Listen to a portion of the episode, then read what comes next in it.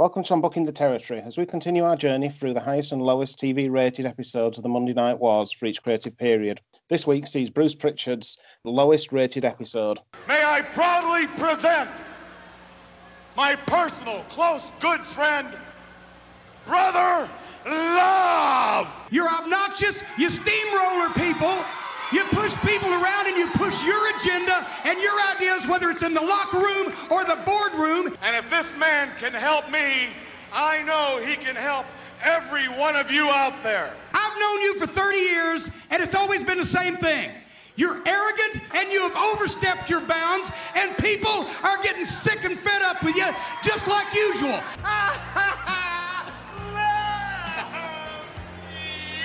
We gave you an inch, you took a mile, now I'm giving you a foot out the door. You're fired. So, how are you this week, Dan? Yeah, not too bad, not too bad. Your boys had the vaccine, so I'm feeling invincible. And uh, I'm really bloody excited because I'm going to jump the gun here. You, you get to do the intro every week. I'm going to jump the gun. We've got our our podcast overlord, our boss, James from that 90s wrestling podcast on Well, the shoe's on the other foot now, motherfucker. How are you doing? Thank you very much. I would say Magnus the Overlord, Nami's apprentice. So well, we're the ones, we're the one, we're the ones, we're the ones scrubbing the floors after you're done. yeah. well, Uh. it's uh, great for having me. Uh, when you said you were starting this podcast, I was so excited. So uh, looking forward to coming on, and yeah, it's nice to uh, be a guest as well. So really looking forward to uh, doing this, and yeah, two episodes from like one of my favorite eras, really. So uh, looking forward to it. Brilliant. You probably remember more about it than I do. Uh, this is Oh. fantastic because uh, we've got one person who's lost his notes and one person who's lost all sense of direction uh, due to drink. So it's going to go very well. Uh, How do you know I've lost my notes?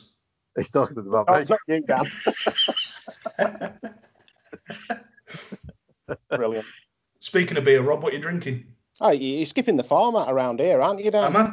Yeah, well, but we'll, we'll we'll jump into that section now. Okay, I am on a Lakeland Brewhouse Turbine um, Caramel Porter.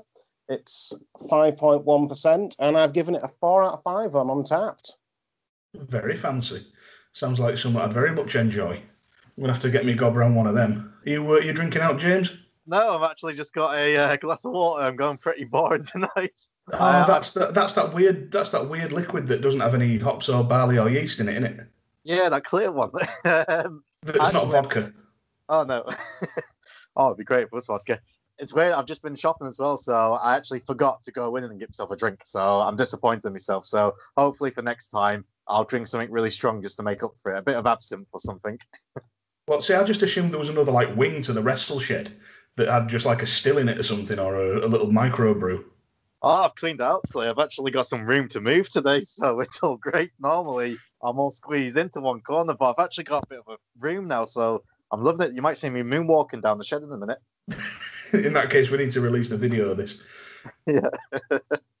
Oh, fair So enough. Well, what's I'll ju- what now? well, yeah, we'll, ju- well, we can wrap up the uh, the beer talk pretty quickly on the in this bit because I'm just on uh, a nice bog standard Asahi, an old favourite bit of Japanese lager, crisp, refreshing, and for nostalgia reasons, I think I give it a five on Untappd. I forgot to check. Asahi is one of my fives. I know I know it's like a mass-produced beer, but I do love Asahi. Um, See, we're, we're not beer snobs all the time.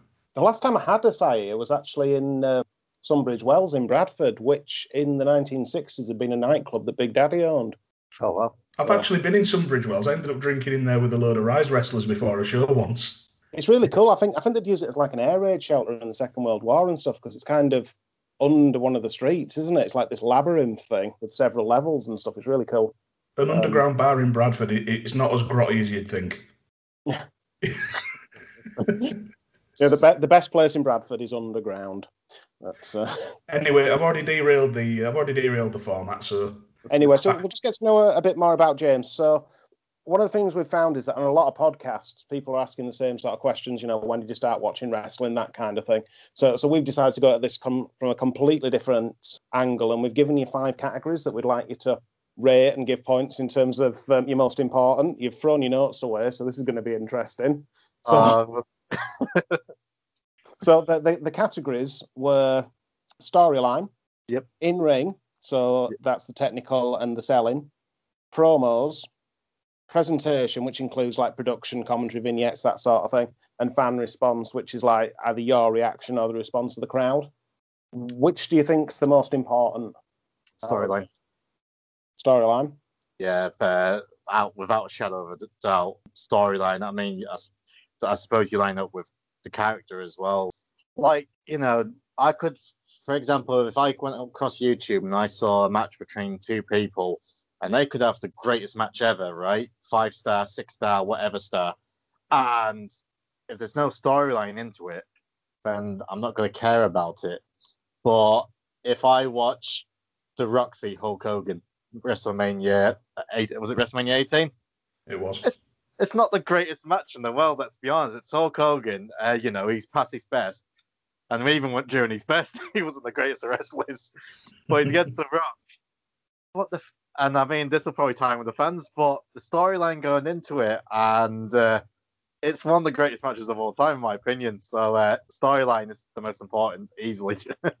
That's uh, that's what I went with as well. Yeah, it's, it's what I went with. Uh, and just for context, we're going to create little radars like they have in FIFA and overlap them with what each of us, which each of us think, and we'll get those up on the socials. Um, cool. So, which would you go for your next most important? Yeah. So it's storylines in ring and what else? Uh, there was in ring, promos, presentation, and fan response. promos second similar to what i said like obviously when we've done my stuff and that like the 90s it's all about the promos isn't it so ultimate warrior like i said in ring terrible but when he's been putting the right stories in these promos you couldn't help but cheer for the guy so promos is second for me third i would s- i would probably say um fan response third because if the fans is loving it, and like I mentioned earlier with the Rock and Hogan, if the fans is right behind the match, you can't help but be drawn into this match. And if the fans are shitting on the match, you kind of lean towards it. It's like I suppose it's like peer pressure, but yeah, like the fans is just important. And I mean, it's been highlighted so much like this past year because yeah, it's been different for WWE because they've been able to do their own stuff, but at the same time, like say McIntyre during his run. Now I've been a fan of McIntyre during his run. How do we know? And I'm hoping that if fans was there, they was cheering on him at the same time. But we don't know if that during this whole time the fans might have been shitting on him. For example, I like to think that wasn't happening. So it's hard to know who's actually who's generally getting over in WWE at the minute because you don't know. All what you see is people online, and you know they change their mind every two seconds. so like the fans' importance is has, it's been it, uh, it's actually been highlighted a lot more this past year when there's been no fans.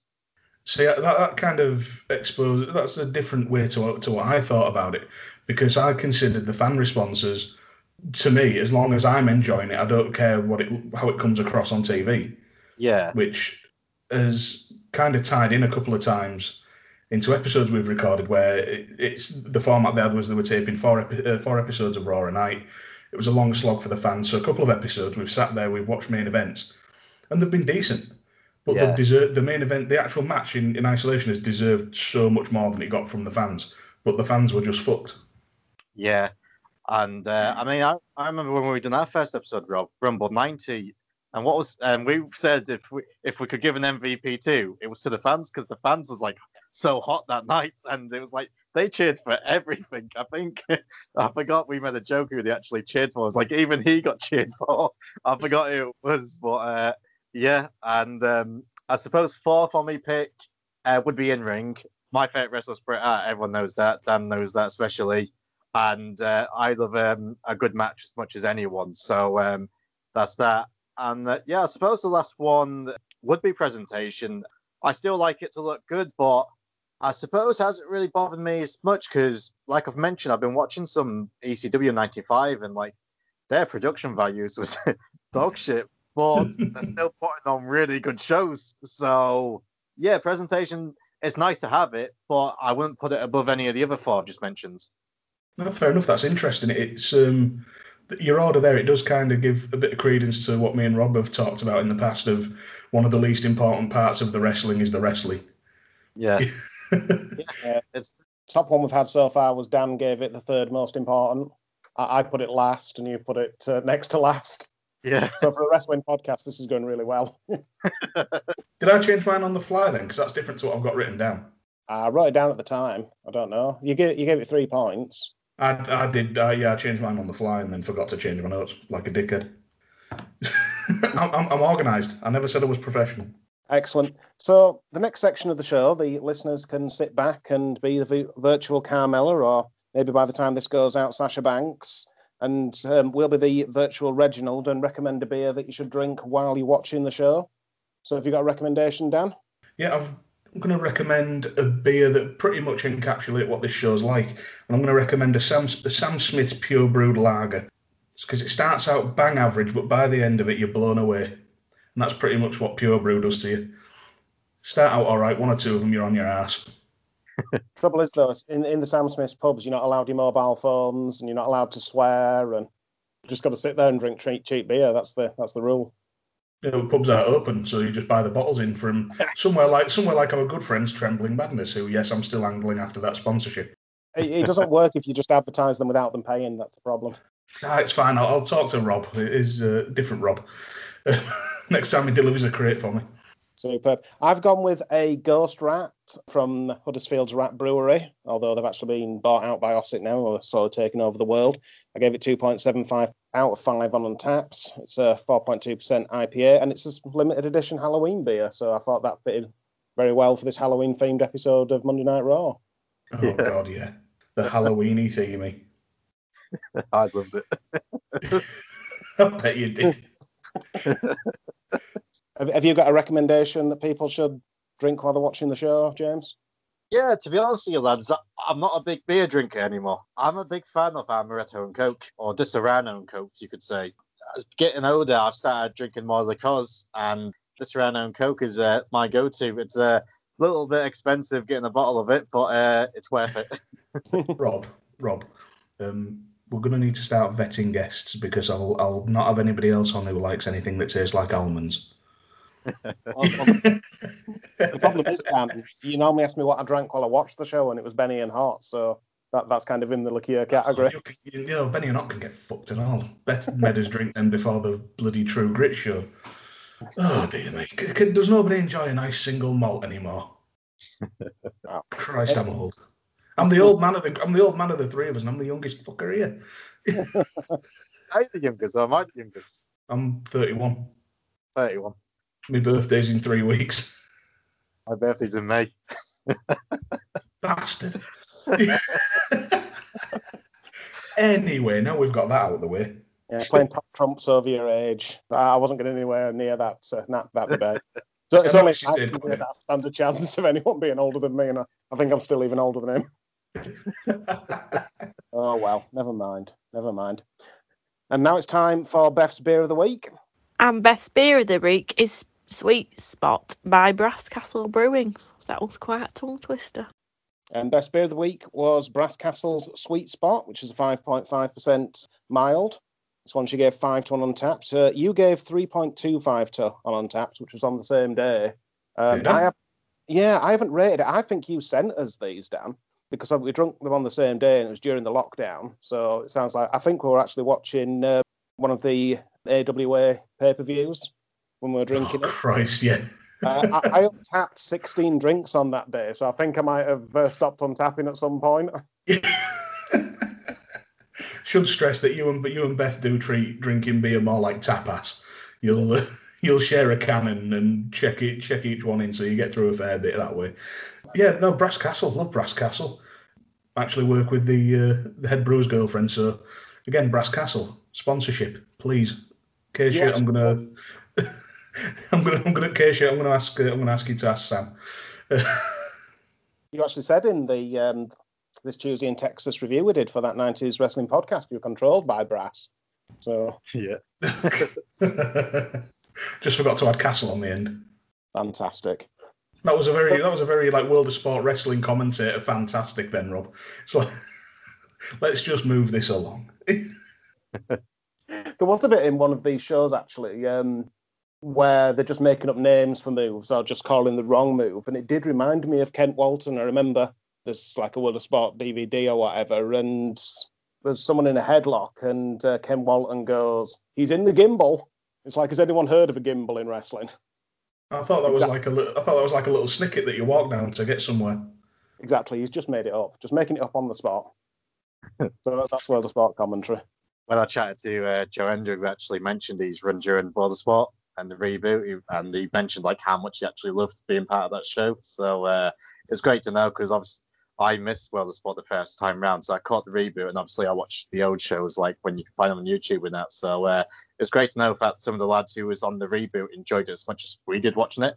Yeah, I really I- enjoyed World of Sport. The the camera work uh, at times left a lot to be desired. It was a it was a it was very Kevin Dunn style of, uh, of chopping and changing. I think I got motion sick in one uh, in one match just from that. But yeah, I'm sad it only lasted one series. Yeah. I really, I am I really well. enjoyed it, and it, it was just a shame how much the IWC shit on it because ordinary people seem to really like it. We went to one of the house shows at Blackpool Tower Ballroom, and the stewards were saying that uh, they had more people in for that event than they get for the Strictly final, which just goes to show how popular it was. Wow. What sort of ratings was it doing, Rob? I don't know if you know. really well. I think the first episode was like 1.6 million, and then it it did go off a bit of a cliff. It always spiked when Ospreay was on the show, so there was clearly, you know, some some kind of mark crowd. The, the problem was though, it was a really ITV format, so it was next to Ninja Warrior, and it looked exactly the same as Ninja Warrior. That's right. And Yeah. A lot, a lot, a lot of wrestling fans were, were like, "Oh, we don't like the format," but that's what ITV do. Yeah. And AEW have said when they come over, they're going to use ITV to to do the shows. So you're going to end up, a a World of Sport. yeah, AWOS. uh, yeah. We'll see what the internet thinks to that. I'm sure So- there will be. I'm sure it'll all be all be conclusive, and there'll be no divisiveness whatsoever. Harmony as ever in their internet wrestling community. Yeah. So in the last show, we rounded off Bill Watts' time in charge of creative. So now Vince McMahon has to log back into LinkedIn and have a look and see if he can find someone else to be head of creative and look at the key skills that someone might bring to the role. So he's got Bruce Prichard's LinkedIn. So I'm just going to go through a few things that you may have seen on his LinkedIn profile. And if the two of you want to comment and say if you think it's any good for the head of creative role. So the first thing he's got down there, he started working for Paul Boesch at the age of 10, selling posters and starting to ring announce at the age of 12. Wow. The, on- the only thing I can say about Paul Boesch is we've watched, me and Rob have actually watched one of his shows that's available on YouTube. If you search Paul Boesch NWA Houston, something like that, we, we'd had a few beverages by the time we got to this show. But please, for the love of God, watch it. I can't remember if the wrestling's any good, but the, the 70s ads are fucking incredible. It was amazing. It was sponsored by like a local carpet shop or something, wasn't it? It was magnificent. I remember uh, something to wrestle like one of the early episodes, and uh, that was what Bruce Prichard uh, mentioned, like Houston wrestling. And uh, like I've never watched it, but I enjoyed listening to his time during there. So um, it's something I would like to go out my way and actually go and see, actually see if it was as good as what he says it is. It's, de- it's definitely worth checking out, even if it's just for the adverts. So the next thing, he was trained by Tom Prichard, which is probably unsurpri- unsurprising because that's his brother. Uh, Tom's said- one of the best. No, car, sorry, carry on, James. I'm not sorry. Uh, yeah, Tom. Um, love Tom. we always have this debate over the underrated wrestlers. He's underrated. I I enjoy him, and I like I said, I just mentioned him earlier. Joe Hendry. I've had him and Joe Hendry's actually got a podcast together, Wrestling University, and they talk about the inner workings of wrestling and like the do's and don'ts. And I've been I've they've only done a few episodes, but it's really enjoyable to be honest. And the guy knows what he's talking about. So um, yeah, it's uh, the guy trained the Rock. You know what I mean? so Yeah. uh, yeah, it's so unfortunately Bruce Prichard didn't have them same skills. I'm gonna have to look that up. That that sounds. What was it called? University of Wrestling. uh, Wrestling University. Joe Hendry hosts it, and Tom Prichard is like uh, the expert, and they uh, they discuss like tag teams and like uh, one like that was a specific episode. And another episode they done was like backstage heat and like things what happened and. It, I recommend it. I actually um, posted a link on my uh, Twitter page. I think it was like last week, and uh, like he mentioned it during our chat, and I checked it out and subscribed to it. And uh, yeah, I, I recommend listening to it. And plus, like, you can't go wrong with Joe Hendry. True. I listened to Joe Hendry's Pish Talk Um, he, he does it with an amateur wrestler. That that's brilliant. Although a lot of it's just Joe Hendry doing impressions of Donald Trump and stuff. It's not really related to wrestling. It's, it's just his frustrations with uh, using his computer and uh, impressions he's doing and stuff. But no, it's, it's a good listen. So the next thing that Bruce Prichard's got, he was the ring announcer for Bill Watts UWF. Mm. Another potentially, uh, another potential nepotism tie.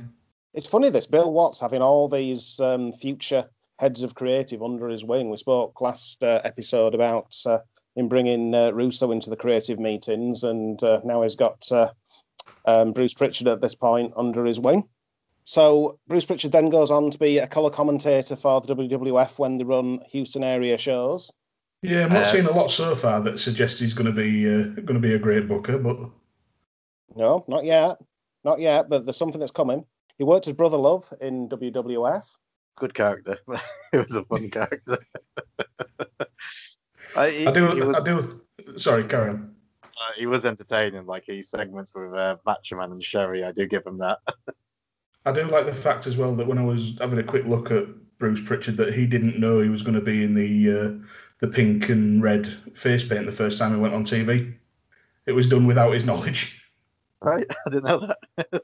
Yeah, I think it was on it was on something to wrestle. I think uh, one he did about five years ago. He said that he he was sat, you know, he thought it was just general TV makeup because they were at a taping, and uh, they just sh- shoved him out there. He had no idea he had this big red face. Watched it back and just, what the fuck is that? I know we're going on a tangent. Did you ever hear about his uh, Undertaker story when they're leaving the show? Nope. So it's when like Undertaker's just been brought in, and obviously he started out as Undertaker's manager, and I think both of them was in still in full get-up, face paint, suits, and everything. And because the Undertaker's a big guy, the guy's nearly like seven foot. He had to sit with his seat like right back and like his uh, back of his seat like laid back. And I think they got lost, and like Prichard was driving, and they pulled up, and they was in like a really really rough neighborhood, and he pulled his window down, and he asked this guy, uh, "Excuse me, you know, where, uh, how do we get onto the freeway or whatever they call it over there?" And the guy was coming to him, "Yeah, you come out this way." I bought. He was like he's putting his uh, hand down his trousers to get a gun or something. Yeah, you come over here, and then the Undertaker stood up, but the Undertaker's still in full makeup with the eyeshadow and everything. And like, so James went, "Yeah, you go that way, you go that way," and he went back to the, he went back to his crew, and he was like, "That motherfucker's a dead guy," and I said, "Yeah, he, he, shut up." he tells it better than what I did, but it was a funny story. That's brilliant. I love that. So the next thing on Bill Pritchard's LinkedIn, he's sat in on the creative meeting. So he's been sat at the back, maybe being, Which, been which, put in which, some which Pritchard, Rob? Bill Pritchard. Bruce. Bruce Try again. I keep thinking of Bill Watts. I think Bill Watts obsessed. That damn cowboy. So the next thing on Bruce Prichard's LinkedIn is sat in creative at the back. the, the funny thing is that there is actually a Bill Pritchard. He runs like he's like one of the main guys at WrestleZone, and I was on the uh, AEW uh, press call the other night, and he actually got on. It was like Bill Pritchard from WrestleZone, so there is actually a Bill Pritchard. Oh, there's probably a family of them. What? So it, I, I didn't actually know he was sat in the uh, uh, sat in the meetings at this point. I'll, I'll be honest. Uh, Wikipedia didn't tell me that. And the final thing, he's got a big idea, a brilliant idea that he thinks is the way forward for WWF's creative. He wants to bring in OJ Simpson to work a program with Roddy Piper. In, just to put it in context, OJ Simpson was acquitted on the 3rd of October, and these episodes are going to be filmed on the 23rd of October. So that's giving you some context into where how quick the turnaround was between Bruce Prichard thinking that'd be a good idea. Oh God, that motherfucker just learned the, the phrase "there's no such thing as bad publicity," didn't he? He I, I wish, I wish, I wish everybody could see the look on James's face. oh mate, you look so uncomfortable. I might be wrong though. Didn't Russo want OJ to have a match against the guy, uh, like the lad who got murdered, like his father? No, so, so what, what the story is is apparently, uh, uh, and this is allegedly, that Bruce had been pitching this idea to Vince McMahon um, Right. in the back of Vince's limo with um, lots of cocaine involved, and then he comes tumbling into Vince Russo's office while he's working as the um, editors of the magazine, and Right. tells Vince Russo this big idea that he wants O.J. Simpson to fight Roddy Piper, and Right. Vince Russo says to him sarcastically that the only way that you're going to get it across is if you book O.J. Simpson against the father of the deceased. Yeah. Bruce Prichard, obviously in his state, doesn't think this is a joke and thinks it's a genius idea and runs off back to Vince's limo to try and up the stakes. Oh, I, I do apologise for that noise before. That was me choking on my beer. Jesus Christ! I never knew that. right. Because oh. I've heard I've heard Prichard try and lay the blame to Russo, like what everyone does. I, I, uh, by the way, I sound like the biggest apologist for Vince Russo, but I, I'm just telling you what I've heard. Like Prichard and the old dude, they tried to put all the shit like, oh yeah, it was Russo's idea, but yeah, it looks like he was just covering his own tracks. Don't worry, James. You're not the biggest apologist for Vince Russo. That the, that's the guy that hosts the show. but t- t- to be absolutely fair with this show, I did listen to a few Bruce Prichard stories, which kind of corroborate the Bruce, uh, Vince Russo story rather than. Uh, the, the pro- problem with Bruce is he likes a good story, and sometimes he can't quite remember how it went, so he tends to make stuff up. So you, you will often find him saying stuff that contradicts each other or or whatever. But yeah, there you go. But it's cer- it's certainly a big idea and something that, in a way, WWF are going to try and run with with Goldust and Roddy Piper and the uh, car chase. So Yeah. they definitely kept it in the mind for later. Definitely did. Yeah, I, I mean, how do you respond to that, really? Christ. Right, so we'll just give a bit of context for the ratings. So Bruce Prichard solo is going to be in charge of 12 episodes of Monday Night Raw, and after that, they're going to bring in Jim Cornette to assist him. Well, not to assist him; they're going to be at the same the same level of the head of creative.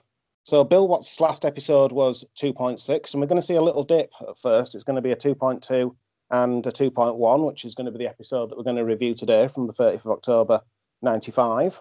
Eventually, he's going to go up to a high of three uh, on the 8th of January 96. So he gets an average of 2.46. It's a slight increase in trend. It's slightly higher than Bill Watts' 2.4 and slightly lower than Prichard and Cornette's 2.52. So it looks like ratings might slowly be going in the right direction. Yeah, it seems to be. And as we're going to get into, I'll just lay, I'm just going to lay my cards on the table now. Uh, this episode had, like I said, Bruce Prichard's lowest ratings. Watching it in isolation nowadays, I don't think it deserved that at all. Mm. Oh, well, we'll we'll have to we'll have to find out.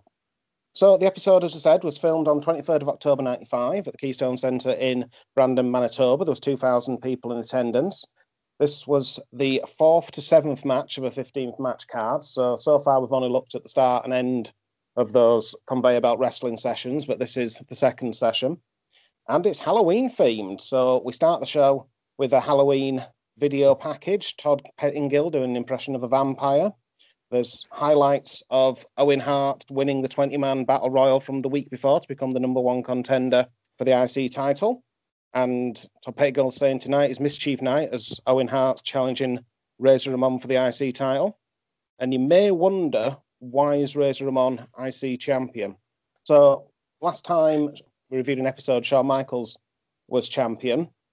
Obviously, he had his incident in Syracuse where he gets in a fight with between three and ten soldiers, depending on who you listen to.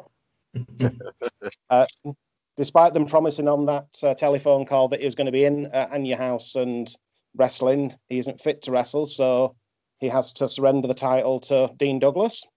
So Dean Douglas gets the title in the ring, does a little celebration, fights Razor Ramon, and 11 minutes later, Razor Ramon's Intercontinental Champion. So uh, a very short championship reign.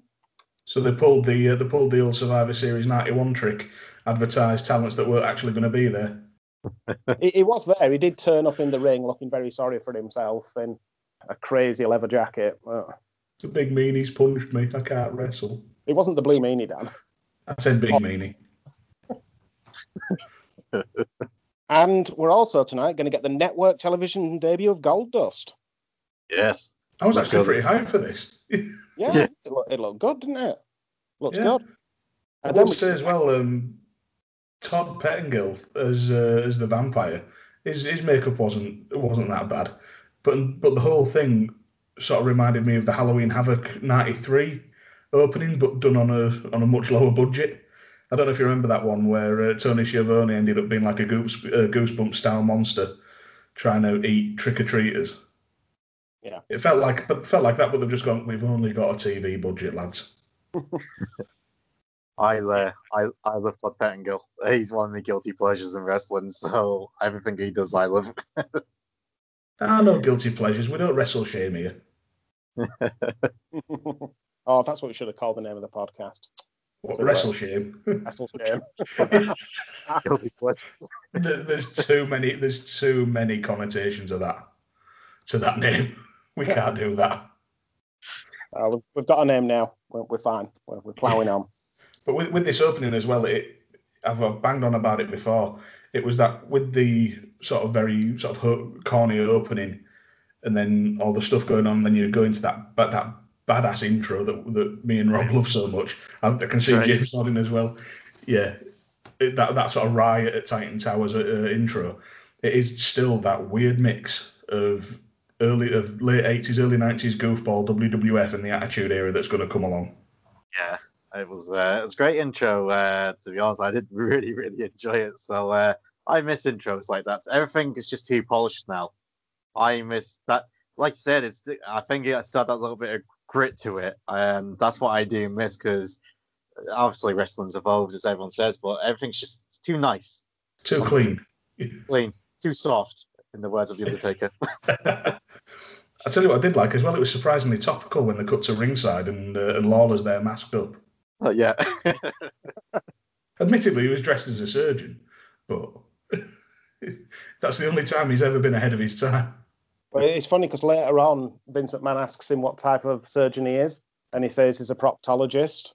And Vince Oh, said he yeah. started the box and stayed there. Yeah.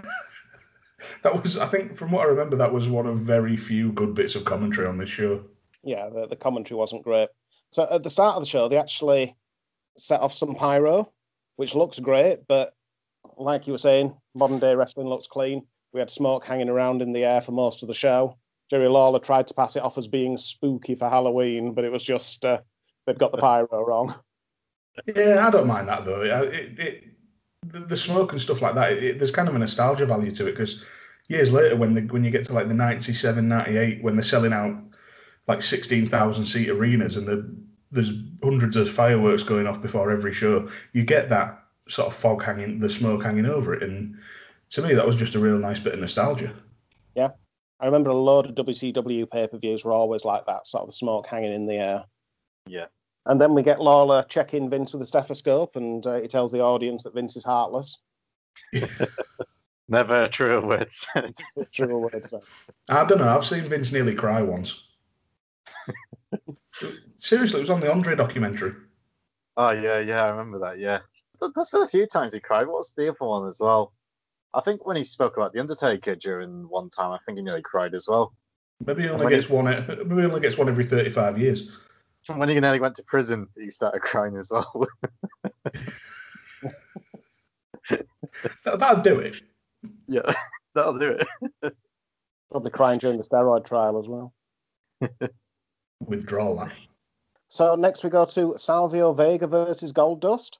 Nice little touch that'll stay there for the rest of the evening. We've got a little pumpkin uh, logo in the corner of the screen with the WWF logo on it, just to remind us it's Halloween. It's kind I of cool. glowing like that. candle in it. I popped ridiculously for seeing Hugo Savinovich at ringside because I miss him. Mainly because whenever I used to watch uh, pay per views with uh, with my mate Matt, who hopefully we're having on at some point, if he was drunk, he'd just get he'd just get hyper and yell Hugo son of a bitch. Because in his drunken state he couldn't pronounce his name. Fair enough. Well, I've just written down Hugo in uh, in my notes because I didn't know how to spell his name. But he's dressed as the devil, and Carlos is dressed as a vampire, and Salvio Vega shakes hands with the uh, Spanish commentary team. Uh, but Sha- Salvio Vega won't shake hands with Jerry Lawler. Fair. It's fair. Believe. fair. You don't know where he's been. and and then we get Goldust entrance, which is always brilliant in this era. Yeah. He was uh, ahead of his time. The one thing I will say, his uh, attire wasn't very complimentary. the, the attire hadn't quite caught up to the entrance, had it? Uh, I never thought I'd say this, but I actually preferred seeing a man in leather. yeah, it was um, this yeah the silver and the uh, it was tight fitting in all the wrong places. Yeah, it was just I like a think so, giant, a giant baby crow on him. tinfoil baby grow.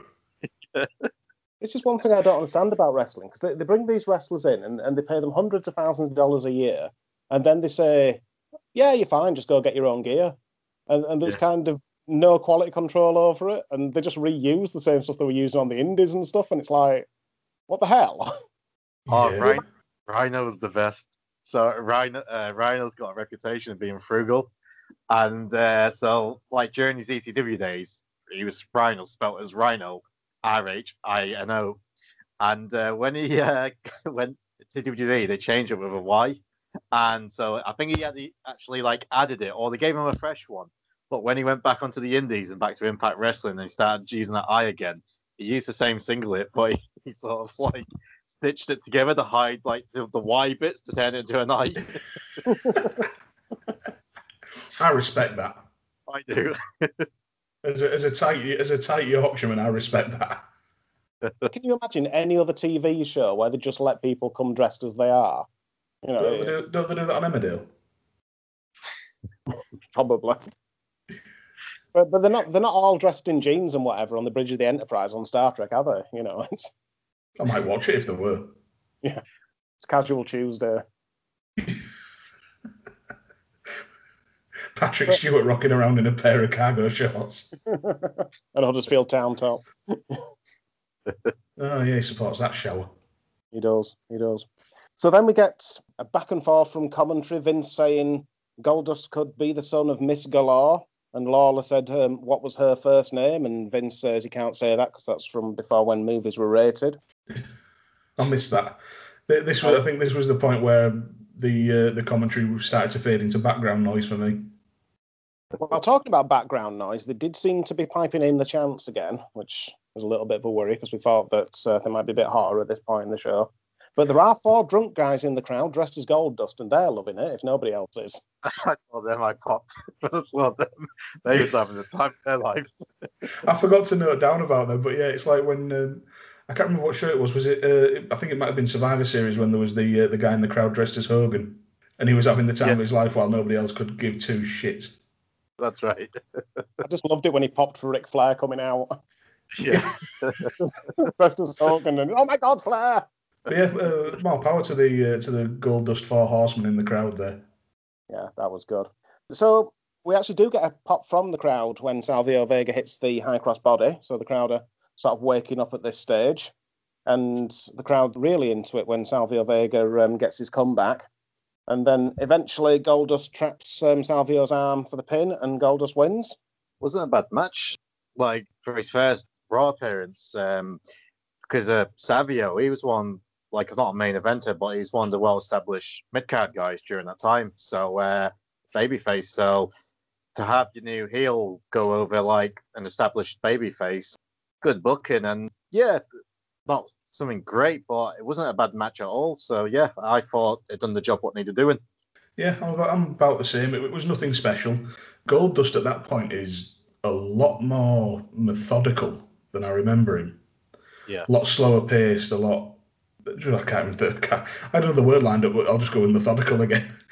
And it was, it, it kind of caught me off guard because even nowadays, when he's wrestling in AEW, he's, he's so much quicker, you know, 30, nearly 30 years on. But yeah, it was, I, I, I like the uh, the pinning combination, but again, the commentary really did this a, a disservice.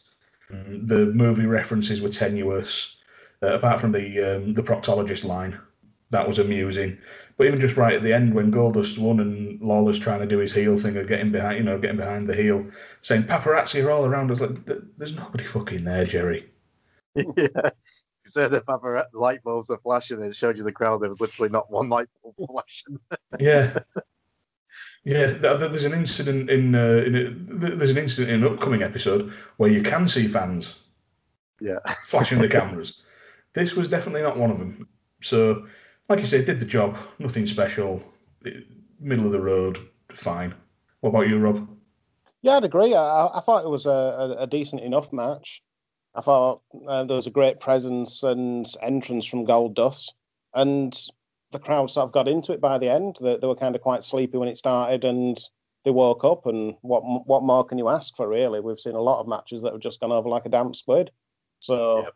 yeah, I was happy with it. Mhm. With it. So next on this show, we love a sponsorship deal.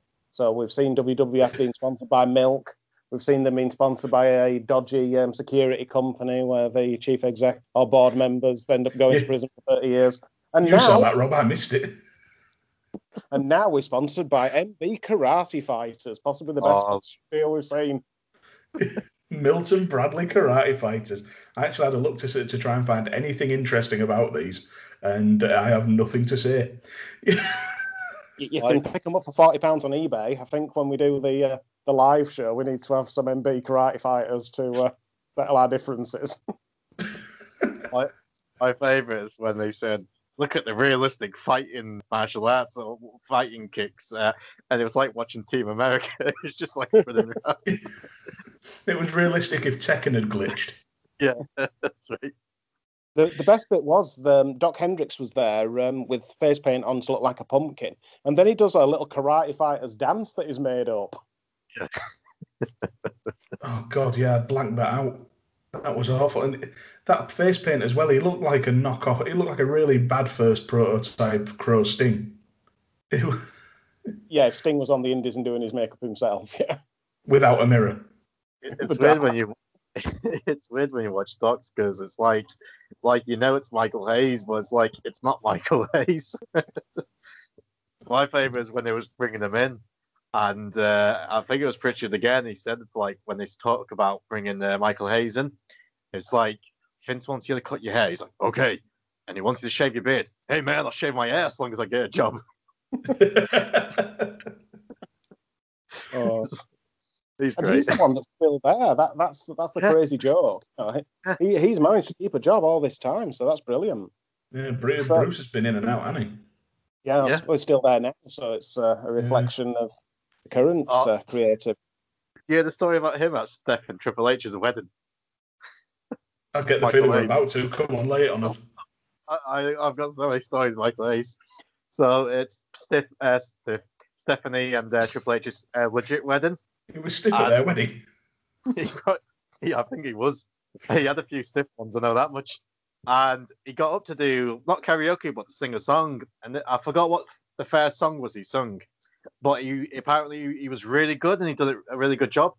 But then they couldn't get him off the stage, and he kept singing. And Kurt Angle's at the wedding, and he's like, "Come down, come down." And Michael Hayes like, "What are you gonna do, shit boy?" Eventually, I think it was Linda who got him down. Oh Christ! But yeah, he's a he's a good laugh, Michael Hayes. Uh, I would love to speak to him one day. The stories he would have, it's amazing. Oh, it'd be brilliant. Absolutely brilliant.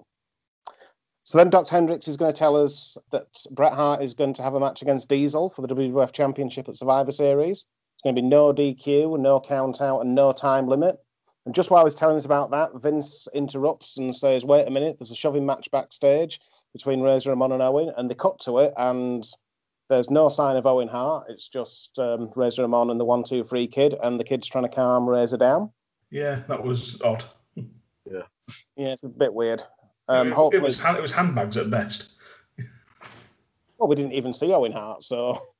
Yeah. It- it They'll- they'll already- try- I'm, I'm pretty sure they'll try and play it off later on, either later on in this one or, or the one we're going to cover next week, as that being Razor and One Two Three Kid having an altercation at some point in time.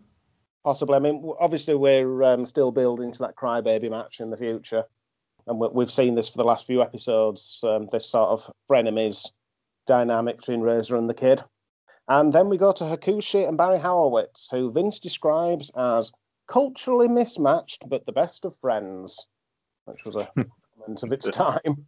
Yeah, it's another one of those segments where it just seeing it on the uh, on the network, you know, when it comes up in the little the little rectangles where you're just looking at it going, "This is going to be racist."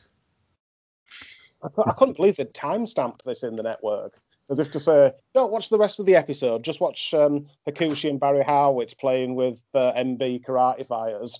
and having stereotypical like sitcom disagreements like Coke or Pepsi, but then they have to chuck in like an American ver- America versus Japan thing, and he's saying cheeseburger and sushi. They were arguing about baseball players, but you notice now Bill Watts is out of the door. There was no mention of Hank Aaron. yeah, well, yeah. Less said about that, the better. Eh? After uh, after all that kicked off when he was at WCW. The best thing about this was that they actually had a proper WWF referee officiating their uh, karate fighters match. Yeah. All that. So I think this counted as a match. I might have to re- have a rethink later on then. Yeah, for your match of the night. Yeah. So that we're on to Marty Jannetty versus Joe Dorgan. James, do you know who Joe Dorgan is? I do, Rob. I actually done a little bit of research, and it's amazing that out of everyone on this card, like he's the one who's still got a career. It's Mr. Johnny Swinger. It is indeed. It is indeed. We've seen him on previous episodes of Unbooking the Territory, but it's uh, it's always great to see the swing man not looking as 90s in the 90s as he does now. And when Yeah. he was on previously, someone didn't do the research and didn't have any idea that it was Johnny Swinger. But well, uh, you already know who that was. Yeah, he's like I was looking at his age. I thought, how old is he now? I'm like, he's 45 now. I'm like, fucking hell, he must have been like 19 back then, 20 year old. So it's crazy. God, he, he was twenty back. He, he had an hard paper round, didn't he? He looked Yeah, about did. thirty. It's getting flashbacks of the earthquake. Although he did have uh, hot bod on his tights, so I don't know if he'd bought them from somebody else. So, uh, so during the match, Vince is hyping next week. It's going to be Marty Jannetty versus the British Bulldog, and Lawler again still trying to pass off the smoke in the cra- in the atmosphere from the pyro as uh, spooky for Halloween. And then they're saying that next week it's going to be Isaac Yankem and Jerry Lawler versus Bret Hart and Hakushi, which seems like a bit of AEW booking where you've got a tag team established of Hakushi and Barry Horowitz, but you're going to split that up and put a random Bret Hart in there for no for no apparent reason. Speaking of AEW tie-ins, I'm pretty sure, but I, I couldn't quite make it out on the on the TV, but I'm pretty sure Joe Dorgan had uh, Peter Avalon's uh, coffee stained mustache. I think he did. It's a shame he didn't have his smoking jacket. I thought that was a dressing gown. Shows how much attention I've been paying. They had a um, and on an episode of Dark, they had a walk off between Peter Avalon and oh, who's that guy that's in the Nightmare Family for no reason? QT Marshall, No, no, he's- he's only recently joined it. Cody Rhodes. yeah. Randy. Oh, what's his bloody name?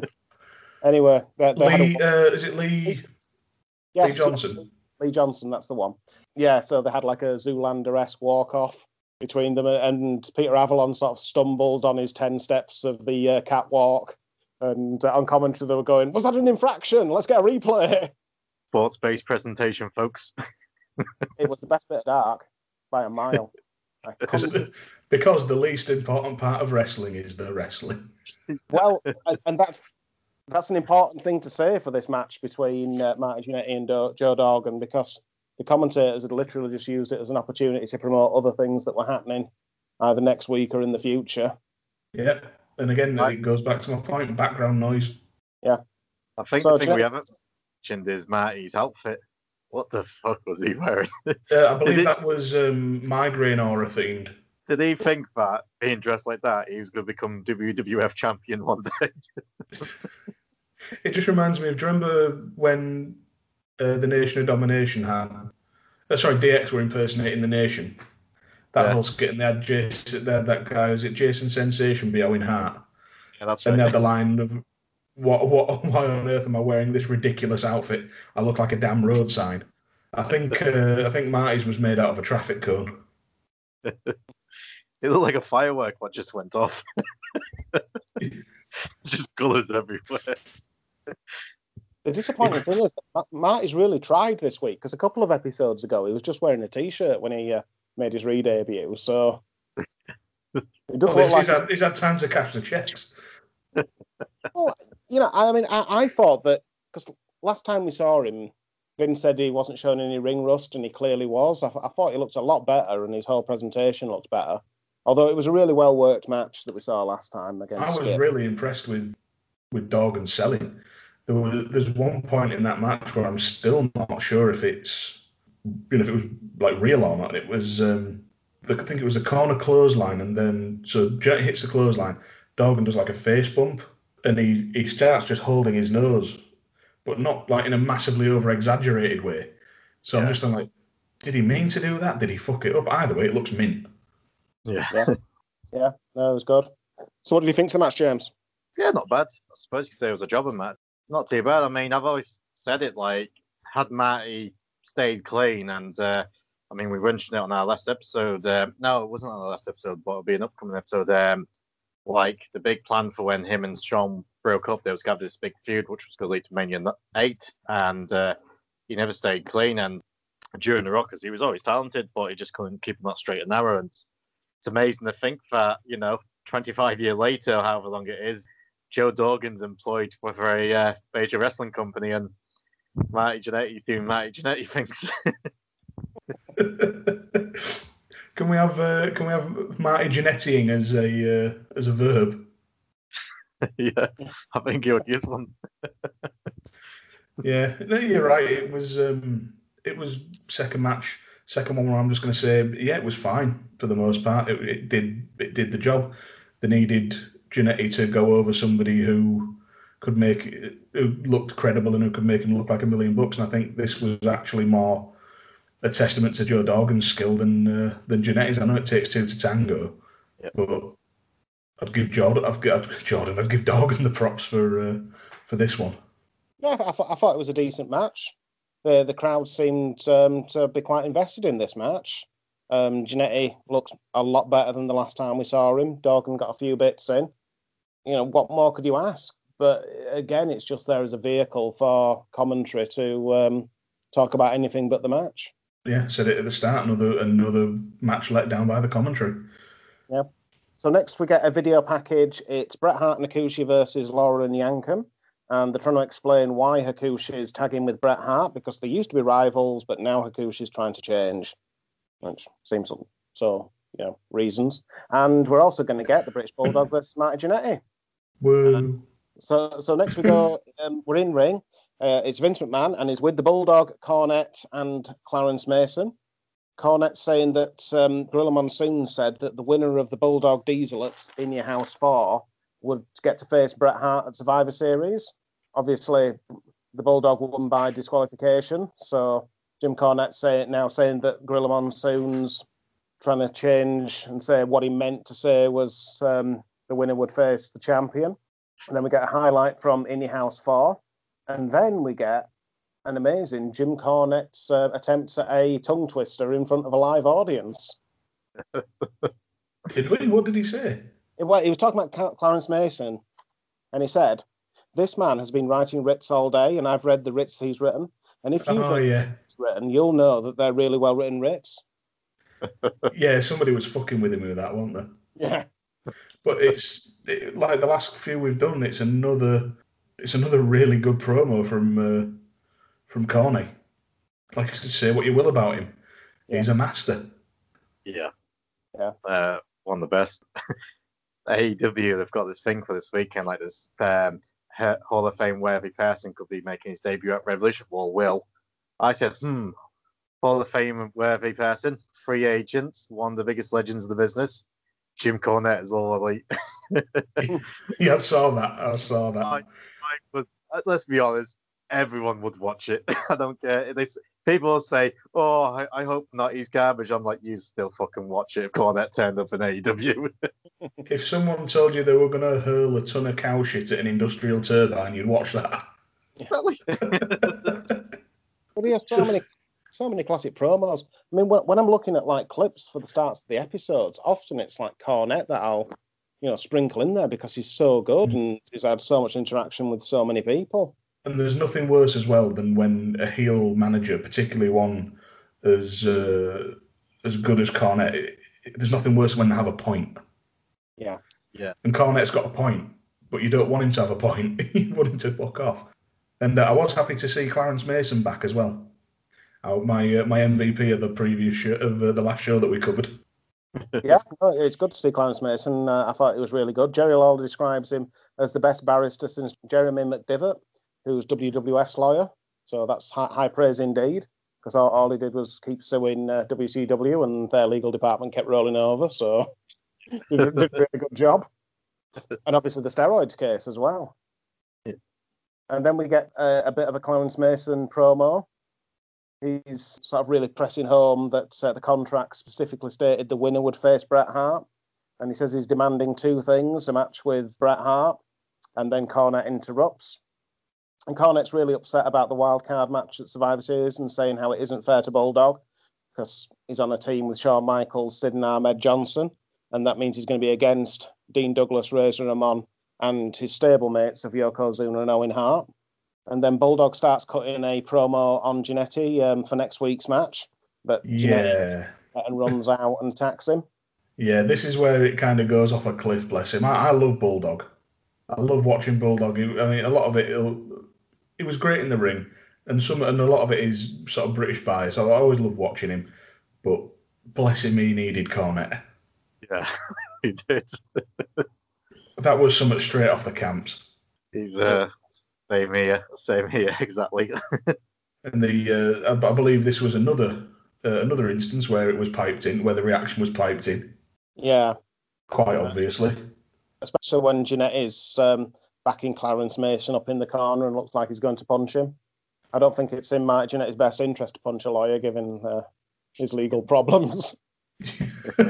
well, it goes back to so it goes back to something I saw on Twitter earlier today, saying about um, heels being just some uh, sorry some baby faces just being completely stupid. It's like, Yeah. I mean, yeah, everybody everybody wants everybody will want to punch a lawyer at some point probably because a lot of the time they have to defend the indefensible. But Clarence Mason had a point.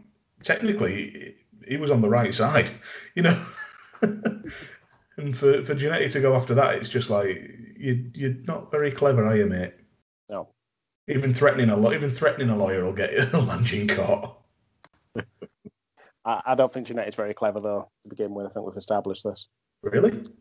Well, everything that gets up to him. Have you seen what he puts out in his Facebook posts and whatever? Ah, I wouldn't know. I've definitely never made jokes about him before on any other podcasts. So next we see the smoking guns on the way to the ring, and then we get highlights from In Your House 4. The kid's desperate to cover Billy Gunn. Razor tags out. Um, Billy rolls the kid over uh, for a pin, and the smoking guns retain the titles. And then the kid goes mad and attacks the smoking guns. And then we get into a match with smoking guns versus Otis Apollo and Scott D'Amore. well, right, I, I didn't, I didn't catch the names, uh, but yeah, Scott D'Amore, my guy. It wasn't Scott D'Amore. Scott D'Amore. Oh, I looked. I looked up Rechner. It was Apollo and Rechner, wasn't it?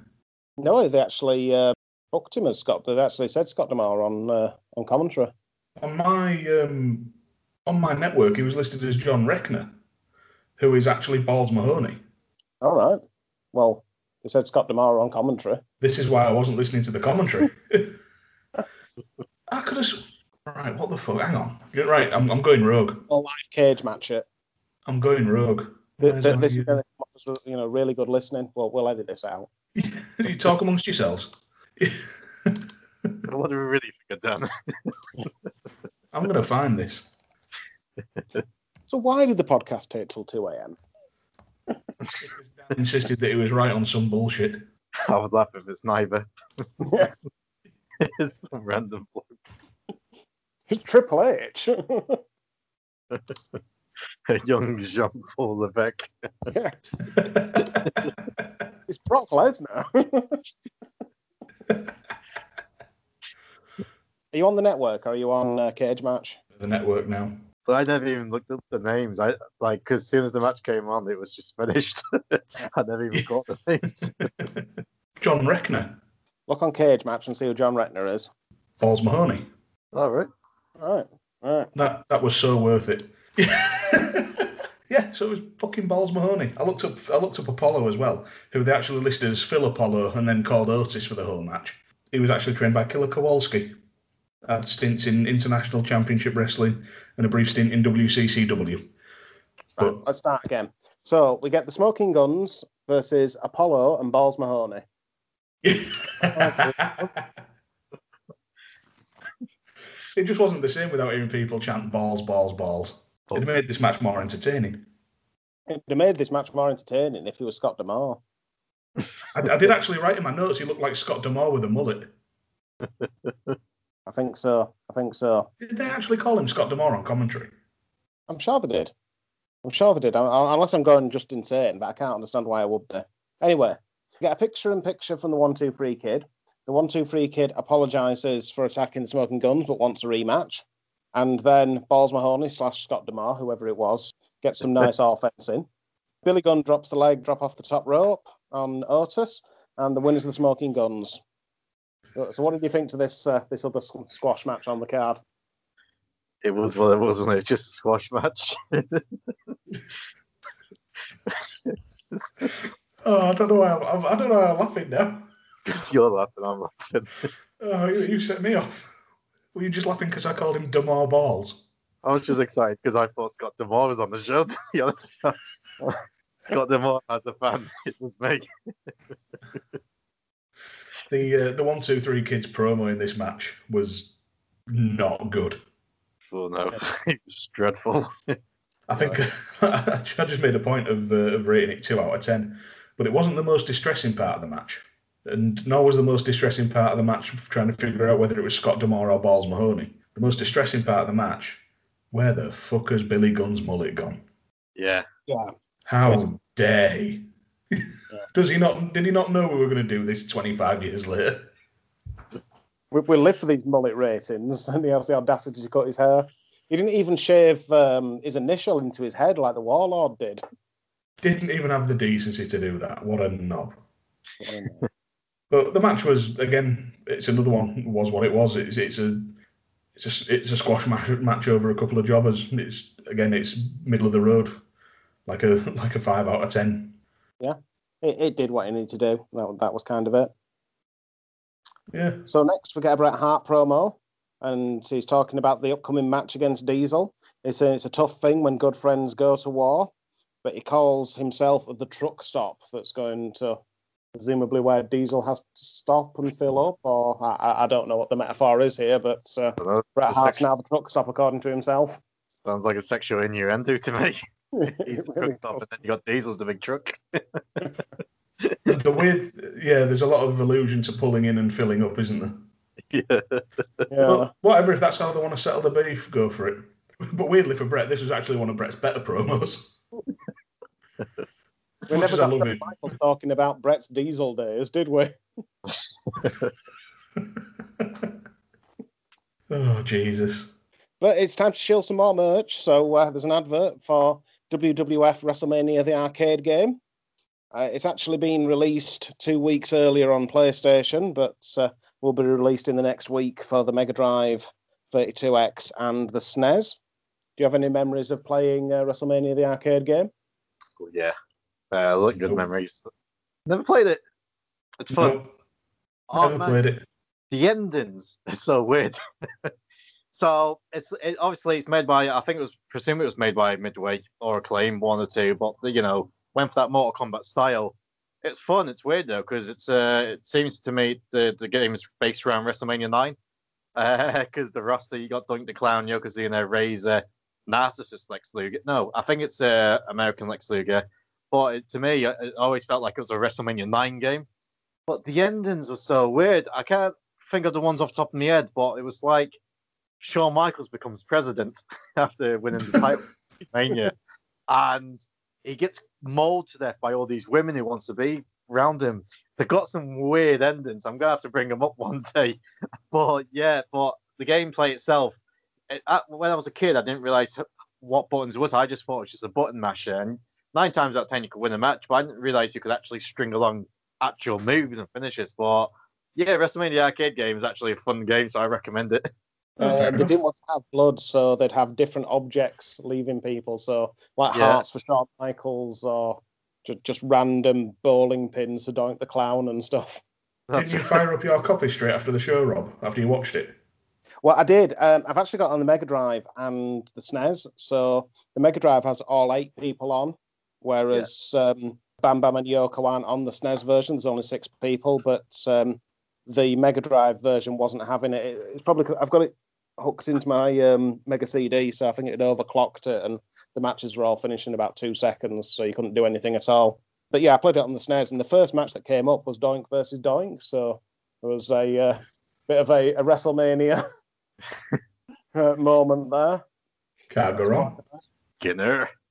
Skinner. Uh, so next we get Owen Hart on the way to the ring, and Lawler's upset that Bret Hart hasn't mentioned the match he's having next week.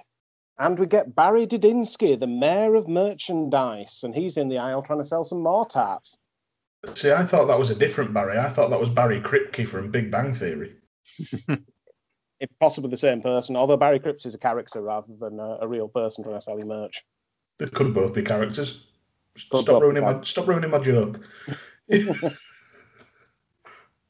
Uh, so if you buy a crappy replica of the WWF Championship belt that looks nothing like it, you will get three 8 by 10s of Diesel, which don't look to be signed. They just appear to be ones they have left over. And if you buy the IC title, you get three 8 by 10s of Razor Ramon. It's $20 plus three ninety five shipping and handling. Uh, are you going to be putting any orders in? No, why would I? Why would I want three free pictures that no fucker else wanted? Although I could scribble a fake signature on it in Sharpie and try and upsell them. Could. you could probably sell the belt to Mags as well. He's a belt collector. He'll have it. Yeah. So next we go to uh, a vignette in the graveyard. It's Paul Bearer, and he's saying, "Oh, Mabel, I bet you're so proud of what you've done, but the Undertaker's going to return." So it's uh, laying the seeds for the Undertaker to return with his Phantom of the Opera mask on. And it just wouldn't be Halloween without a Paul Bearer promo. Nope. Then they go and completely spoil it, and we're back to the ring, and Vince says Paul Bearer is going to be on AOL tomorrow night. So you've gone from living in the graveyard, being all spooky, and then he's going to come in the office and log onto the computer and talk to you all on AOL. I, I- I'm really glad I tuned out, tuned Vince out by this point. I just tuned them both out, Vince and Lawler. I was just, yeah, well, I don't care what you're saying. I'm just gonna watch. I'm just gonna watch what's happening around you. It was literally straight afterwards. It's like, why have you done it? So we get Razor Ramon runs to the ring, and the match starts the Intercontinental Championship, sponsored by MB Karate Fighters. Owen Hart's accompanied by Jim Cornette. And Vince McMahon, and, and this phrase sent an absolute chill down my spine because Vince McMahon said that Shawn Michaels will return to action this Friday in Cincinnati. And I, I thought, is there going to be a pay per view? that would have absolutely put the shits up me if I was paying attention to the commentary. But what a great hot start to the match! Yeah, that Yeah. was good. It really sold the whole like these two hate each other vibe. Where Razor hasn't even taken his belt off, and he wants to beat the shit out of Owen, and that just set the tone. And I absolutely again laid my cards on the table early. I love this match. Yeah, that was a good. It was a good match, and the crowd loved it when uh, Cornette got slapped by Razor. Absolutely loved it. And then when Fuji came down to the ring, and Cornette's going and crying to Yoko and Fuji and showing him his eye that's been slapped. yeah, that was great. Corner, Just- just- Yeah, I was going to say the same thing, James Cornette. Just absolutely fantastic. And we actually had um, a- one of uh, we had a rare sign in the crowd where I don't think they actually understood how numbers or words worked because obviously Razor's the first four-time Intercontinental Champion, and uh, they'd written for Pete, four hyphen P E A T, um, which I'm assuming when he was three-time it was three Pete, which makes sense. Otherwise, I just think they're they're in the market for Pete. I don't quite know what they were going for there. They want they want the they want the worst possible taste you can have in a whiskey. and there was two. Uh, just one thing that distracted me as well. I don't know if you saw them. There was two women who who got back for the main event of the, of this taping, and it took them forever to sit down. yeah, I saw that. They were fucking about in the front row. I don't know what they were doing, but I ended, as good as the match was, like I just every so often they still they've still not sat down. Watch a bit. They've just sit the fuck down. I'd have been doing me nuts if I was sat behind them. So then we, we go to a commercial, and there's an advert for the WWF World Tour de Force, and there's a little um, graphic of a satellite uh, made on the Commodore Amiga by the look of it. It was pretty crappy. And it's advertising this Friday in Cincinnati. and then we go back, and Vince says, Here's some footage of a sleeper hold from the break. And it shows a backdrop.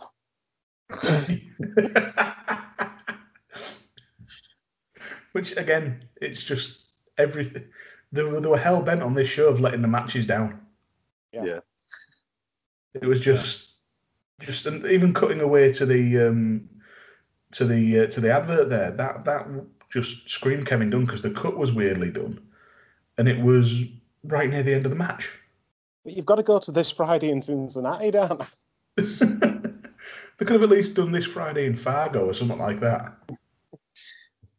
Going back to the match, though, I know, I know we've been sort of saying that the the least important part of the wrestling is the wrestling, but when you get a banger of a match like this, where the kickoff and, and the intensity's there, and the, they don't really let up, and you see like Razor catching Owen, which for two blokes that size is bloody impressive anyway, but it goes straight into the fall away slam, and then that's just before he twats Cornette. was just fantastic, and Owen's selling was brilliant. Then Razor returned the favour. It was really was just two masters going for it. It, it was a really good match. A really good match. I think actually this is probably the best match, the best wrestling match that we've actually looked at so far on this show. I can't believe you're veering away from Dr. Isaac Yankem versus Bret Hart in the cage with Jerry Lawler in the shark cage. Well, I'm, I'm giving it. I'm giving it to Owen Hart versus Razor Ramon, putting all of my natural Bret Hart and Glenn Jacobs bias aside. So the match ends when Razor goes for the Razor's Edge, but uh, Yoko attacks Razor. So Razor's the winner by DQ. The one, two, three kid runs in for the save, but that's not going to happen. So Yoko gives him the leg drop, and then Ahmed Johnson runs in for the save, and he slams Yoko, and the crowd go wild. I popped for that, just sat in my seat. Yeah, it was impressive. It really was. I mean, they- they'd built that whole year worth of you know Lex Luger slamming him on the uh, the deck of the aircraft carrier sort of thing, and then Ahmed Johnson just runs down and does it. Yeah, and Ahmed Johnson. Just, I, I didn't see much of his, or I don't remember seeing much of his stuff because I was um, I was quite young then. I've not gone back and, and really watched it, but he was just bloody impressive, wasn't he? Just in general, every time I've seen him, he's just a unit, and I was al- I always really loved his uh, his finisher, Pearl River Plunge. Yeah, it was good. It was good. And then Bulldog runs in and faces um, off with Ahmed, so we've got that to look forward to in the future. Well, I've got some good Oh. news for you, lads. Ahmed Johnson's coming onto the show. I hope this comes out before the uh, before your episode releases. It, it will be. yeah, uh, recording with him next Wednesday, so looking forward to it. oh, brilliant! Hey, that's tied in all right, isn't it? Yeah. You can ask him about slamming uh, slamming Yoko. Yeah, could ask him about the racist comments Shawn Michaels made to him as well. Apparently, they keyed some nasty words into his car. Oh. Oh yeah. Oh, you know me, I have nothing back. I'm gonna ask all the hard hitting questions. Oh, why do people have to be twats? Yep. Good. Very good. Bows down for no one. Oh dear. Back to the match. no, I'm, re- I'm really happy you're, you're getting Ahmed on. That'll be uh, that'll be great to listen to. It'll be a really interesting interview. Yeah, it's uh yeah, I'm looking forward to it to be honest. I think he's actually started to do like some stuff again because uh he's disappeared from the face of the earth for like the last ten years. So uh I think he's just done one interview recently. So uh messaged him back in August and then also I got a random message off him and said, Yeah, I'd like to come on the show. Thought it took you long enough to reply, but yeah, I'm all for it. I'd like to see you say that to his face. He's a scary dude. No, but that, that'll be good. So people can hear that on that night is wrestling podcast uh, coming soon. So, what did you think to the match overall, James? yeah, you can't go wrong with Owen and can't go wrong with Razor. Razor, like I loved him as a bad guy when he first came in, but when he turned, he was one that obviously he's been peeled before, but he was one of them bad guys who got turned by the fans. The fans just loved everything about him, and he's just like a badass, isn't he? You know, he just no nonsense, and you know, the Razor's Edge, Edge is one of the greatest finishes of all time, and he's great. And when you've got him in with Owen, who's one of the best heels of all time, who can make anyone look like a million dollars, just a perfect match. And like that's one of the things with the new generation era. It does shit on, rightfully so. But when you, but there was a lot, a few, there's a few gems there, and when you see these two put together, can't go wrong. So yeah, I actually really like this match. I think it falls into the uh, the hidden classic or hidden gem category, yeah. really. But yeah, even even it says a lot that even with that kind of finish, I really really rate this match.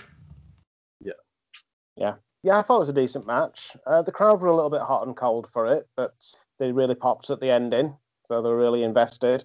And, and as you say, Owen and Razor were were great in ring at this period, so you can't really go wrong. Well, yeah, going back to what I said before, though, I did I didn't notice the apart from the start when obviously with, with the two women trying to sit down and the sign and whatnot. Apart from that, I didn't notice the crowd because I was engrossed. The, the crowd they could have been doing anything. They could have been dickheads mooning you or whatever, and, and I wouldn't have noticed it. That's how good this was. So, James, what did you think of the show overall? Uh, wasn't bad. Um, I've seen bad, and I've seen really bad, and I've seen, and I've seen a lot worse of shows from this era. So. Um, yeah, wasn't too bad. And like I said to you earlier, it's a 45 minute show, so it's not going to drag. yeah. So, um, couple of squash matches, good debut by Goldust, like his Raw debut anyway, put him over strong. And yeah, like last match on the card, it was Owen v Razor. It was a really good match. So, yeah, to be honest, it wasn't a bad show. So, to say it was the lowest rated of Bruce Prichard's era, which is comical because you said it was like a 2.1 or 2.2. And, uh, shows these days will kill for them sort of ratings. So uh, yeah, I didn't mind it. I thought it was all right. Yeah, I'm, I'm the same. There was um, it was the, the sort of a similar format to the uh, to the last Bill Watts show that we covered, uh, where it was shorter matches to begin with, shorter segments, all quite quick and punchy, and then you've got a main event that takes up a good chunk of the end, uh, which which really does work for me. I think the uh, the main event was about a third of the runtime, which on a 45 minute show isn't a lot, but you know, it's still still works. The the commentary was just so sorely lacking. If you'd had a if you had a, commentary team on their A game during this show, it, it would have elevated the whole thing at least a little bit. I don't know, yeah, with the commentary, I just didn't know if it's just because I'm becoming immune to Vince and Lawler's bullshit. Because uh, in previous shows, it's been you've either had a load of Vince bullshit, but Lawler's been on form, or you've had a load of Lawler bullshit and Vince has been on form. In this, it was it was just all over the shop. But yeah, like like James said, decent debut for Goldust. Two matches that were absolutely fine for TV. The uh, like I mentioned before, the selling for Dog uh, from Dorgan was a highlight, and then Owen and Razor. You don't need to listen to me bollock on about that anymore and how much I rate it. Mm-hmm. so yeah, I really enjoyed it. What about you, mate? Yeah, I thought it was a decent show. Uh, it was a little bit cheesy being the Halloween episode. I mean, you couldn't get round that, but given that they did that, I thought I thought it was a good show. There, there was a lot of stuff that felt like they were maybe pushing for the future more than concentrating what was happening that week, mm. perhaps. But yeah, you, you say about the cheese. I can't tell if it'd be better or worse if they'd have like put more of the Halloween Halloween cheese into it. You know, if they'd have put more theming around it. I don't know if that would have made it better or worse in my eyes. But it seems like something that would have maybe been worth a gamble if they had the budget for it. Yeah, and I think that's one of the problems with WWF at this point. They probably don't have the budget for it. They're in a bit of financial trouble at this point in time, so maybe not. So if we move on to the awards section of the show, so we'll start out with MVP of the night. So who's your MVP of the night, Dan? Uh, my MVP of the night is actually Joe Dorgan for selling Marty Jannetty's offense so well and making him look a million bucks. I'm mm-hmm. giving a shout out. I'm giving a shout to the swing man. He was doing it right even in uh, even in '95. Uh, it's always a good time seeing uh, Johnny Swinger, isn't it? My MVP, I'm going to give it to Cornette. Uh, he had a great promo with his tongue twister. He had that segment with the bump from Razor and going off crying to Fuji. I thought that was great. Yeah, it was. It was. Uh, it was cracking throughout that whole promo. I was kind of going through and rating each little segment, um, sort of piece by trying to rate each little segment piece by piece. And just for context, Cornette I gave an eight out of ten to because I thought it was fantastic. And uh, Bulldog, I gave a four. And the uh, and Jannetty pretending to punch, or like alluding to punching uh, Clarence Mason, I gave a, I gave a three. so Cornette definitely elevated that segment to at least a five. Yeah, it, it was that's out of ten. That's out of ten, by the way. It was just a little shame that Cornette cut off Clarence Mason because we, would seen a really good promo from Clarence Mason in a previous episode. So yeah, we did, and I, I was looking forward to more Mason, but I, I, I think it's one of those where it, it's very different to doing it on a pre-tape to in front of a live audience, and whether they were struggling for time or they didn't have the confidence in Mason doing it live, or whatever. There's a myriad of reasons, but like you said, I'd, I'd have like, at least like to have seen him be given the chance. So who's your MVP of the night, James? Yeah, I've also got to go with Jim Cornette. He's uh, just so good. Like if I had to rank my top four managers, he's definitely up there. Like for me, Bobby Heenan's always been number one, always will be. But Jim Cornette edges Paul Heyman to be my number two. Always found him entertaining, and uh, yeah, he was so good tonight, just putting over Bulldog. And I enjoyed uh, Clarence Mason as well, to be fair. But uh, gotta give it to uh, Corny. He just stole the show for me tonight. oh, don't know about that. First guest we get on, and we're already disagreeing.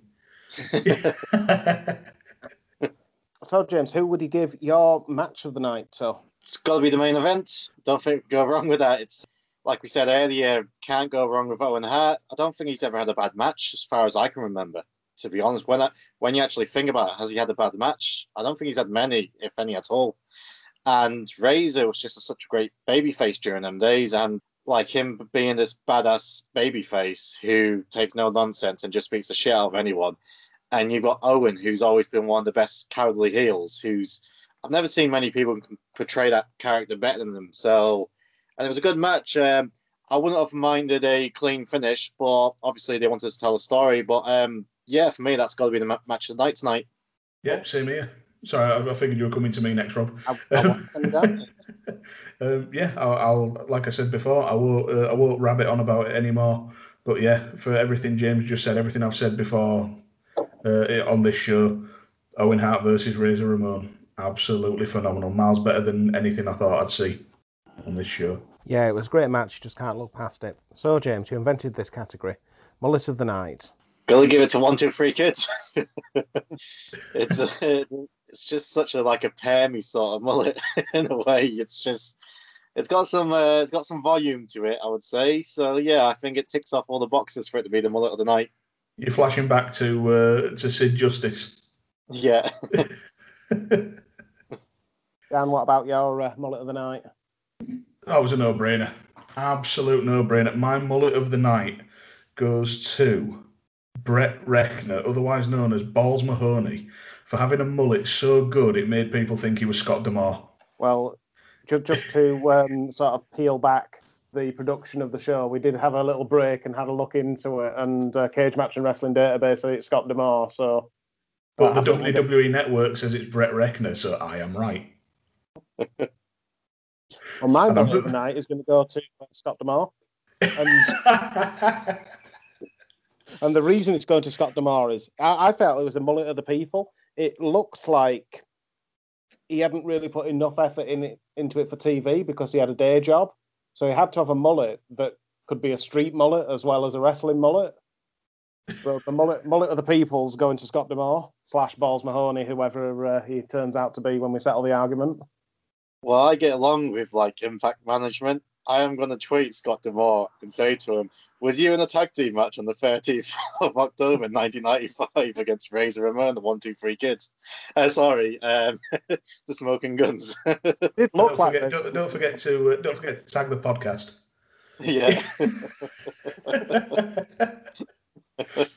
oh mate, that's so that's brilliant. get that started out. Whoever it was, I thought it was a mullet of the people. Regardless, yeah. it was a fantastic head of hair. It, do you know what? It's a mullet that unites people when they disagree.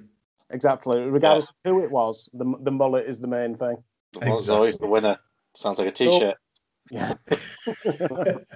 Get it printed. Oh, I, I, I have got a plan for the t-shirt. You know, the Hulk Hogan. Yeah, yeah, yeah.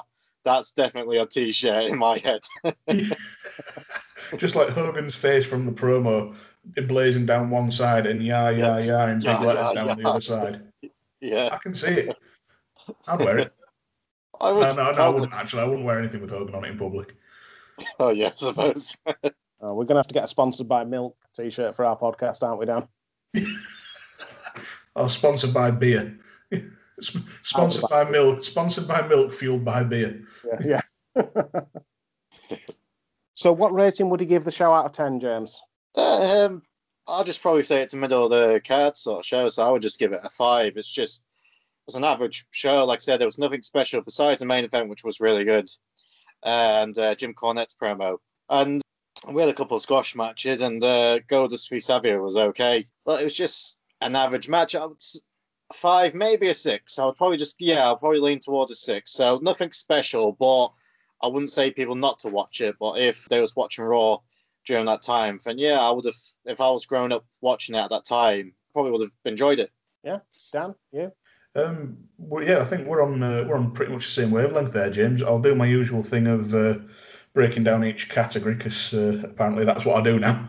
Um, so the matches I gave a seven out of ten. Uh, obviously, the main event had a massive impact on that. Um, as we were saying throughout, each match before that did it did its job. It was a five out of ten.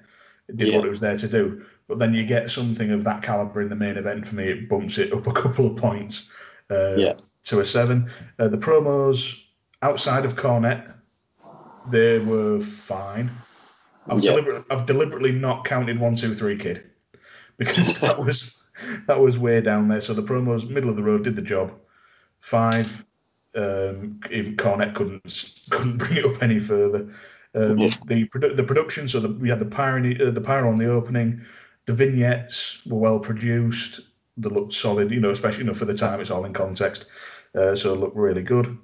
The uh, the commentary was lacking, as I say, so that knocks it down a bit. All the recaps uh, were concise, so that's a six out of ten. With decent commentary, it'd have bumped it up a wee bit. Storyline wise, in terms of what they were looking at going forward, I know the commentary revolved around it, or what you've told me it did. Uh, but every there was ma- most of the matches seemed to have some sort of view towards Survivor Series. And then right at the end, you had the big altercation. So I was, uh, and then the bits that the bit sort of the bit that didn't was establishing Goldust, which again did its job. So I've been maybe been a bit generous and given it a seven. The fan response, it wasn't particularly there. There was there was some there was a few bits, but it was a bit below average. So I've given that four. So again, it averages out about a six out of ten. Cool. I love the state of the show, Dan, because you put so much effort into that, and I just go with my gut and go six. It's the only it's the only part of this that I put any effort into. Apart from the drink.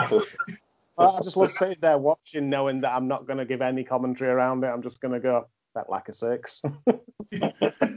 I even go back and see what I've given other episodes. Yeah. so, would it surprise you that the community vote on Cage Match gave this an average of 4.47? What do wrestling fans know? Yeah. we haven't agreed with them once so far, have we? No, I don't think we have. If they think something's good, we've given it, we've panned it. They think something's bad, we think it's quite good. Yeah, Sounds I, I, about I, right. didn't, I didn't think this deserved the, the TV rating. In, in this case, I think this ma- this show was way way higher quality than the rating suggested. But you know what was going on. You have to you have to think what was going on around it. Yeah, and and we've had that before, haven't we? We've had episodes that we thought deserved a better rating than they got. I think the first Bill Watts one we thought deserved a higher rating. Mm. Uh, But yeah, it, it is what it is, and that's uh, how the cookie crumbles. So, uh, James, where can people find you? Yeah, thanks for having me. So yeah, if uh, you just want to find me, find me on Instagram, that 90s Wrestling Podcast. You can also find me on Twitter at 90s Wrestling Pod. And yeah, check out the channel. Uh, we're on YouTube, that 90s Wrestling Podcast. We're on podcasting form, Spotify, Apple iTunes, Google, uh, Podbean, all them good places. And uh, please check me out. I've got some uh, pretty good interviews. I like to think I have anyway. Been getting some big names lately. Uh, recently interviewed Rob Van Dam, which is a bucket list interview for myself, and done pretty damn well. Been picked up in a lot of the uh, major news publications like Cultaholic, Inside the Ropes, and that. So uh, it's got a few eyes on me. And yeah, even like for example, uh, we spoke about British Bulldog tonight. I interviewed his daughter Georgia Smith, and we had a great chat about the Bulldog. And uh, yeah, and many others, uh, British wrestlers like Nick Aldis, Joe Redman, Doug Williams and yeah, some guests from the other side, like uh, Puerto Rico, like Epico Colón. So um, got some good interviews, and we've got some uh, upcoming good interviews as well. So uh, and obviously Rob and uh, Dan does uh, the '90s wrestling pay per view uh, interviews with me, uh, the re- reviews with me, which uh, we enjoy. We have some uh, good laughs on that. So uh, yeah, we've got uh, got a good variety of content. So yeah, just come over and if you like me stuff, give us a subscribe. Uh, yeah, be very very grateful for it. Excellent, Dan. Uh, I'm on Twitter at Dan Griffin 21 where I'm bollocking on about uh, relatively recent wrestling, but at least six weeks behind. Uh, usually on any given day. And as James said, I'm on the monthly reviews uh, on uh, that 90s wrestling podcast where you just ran down all the socials. Cheers, cheers. saved me a job that I always forget to do. uh, so yeah, if you want to listen to more of me uh, talking my unique brand of crap about wrestling, uh, please do give me a give me a sh- give me a shot. Excellent. And you can follow me at UTT Rob. Obviously, as well, you can follow UTT Podcast um, for the podcast. Uh, again, UTT Rob, if you want to follow my Untappd as well to see the beers that we've been talking about today. So next week we'll be moving on to Bruce Prichard's highest rated episode. So thank you for listening to the show. It's onwards and upwards. See you next time. I have once again had to retain the services of America's finest litigator, Mr. Clarence Mason. That's right. This man has been writing writs all day, and I've read the writs he's written. And if you've read the writs he's written, you'll know they're really well written writs.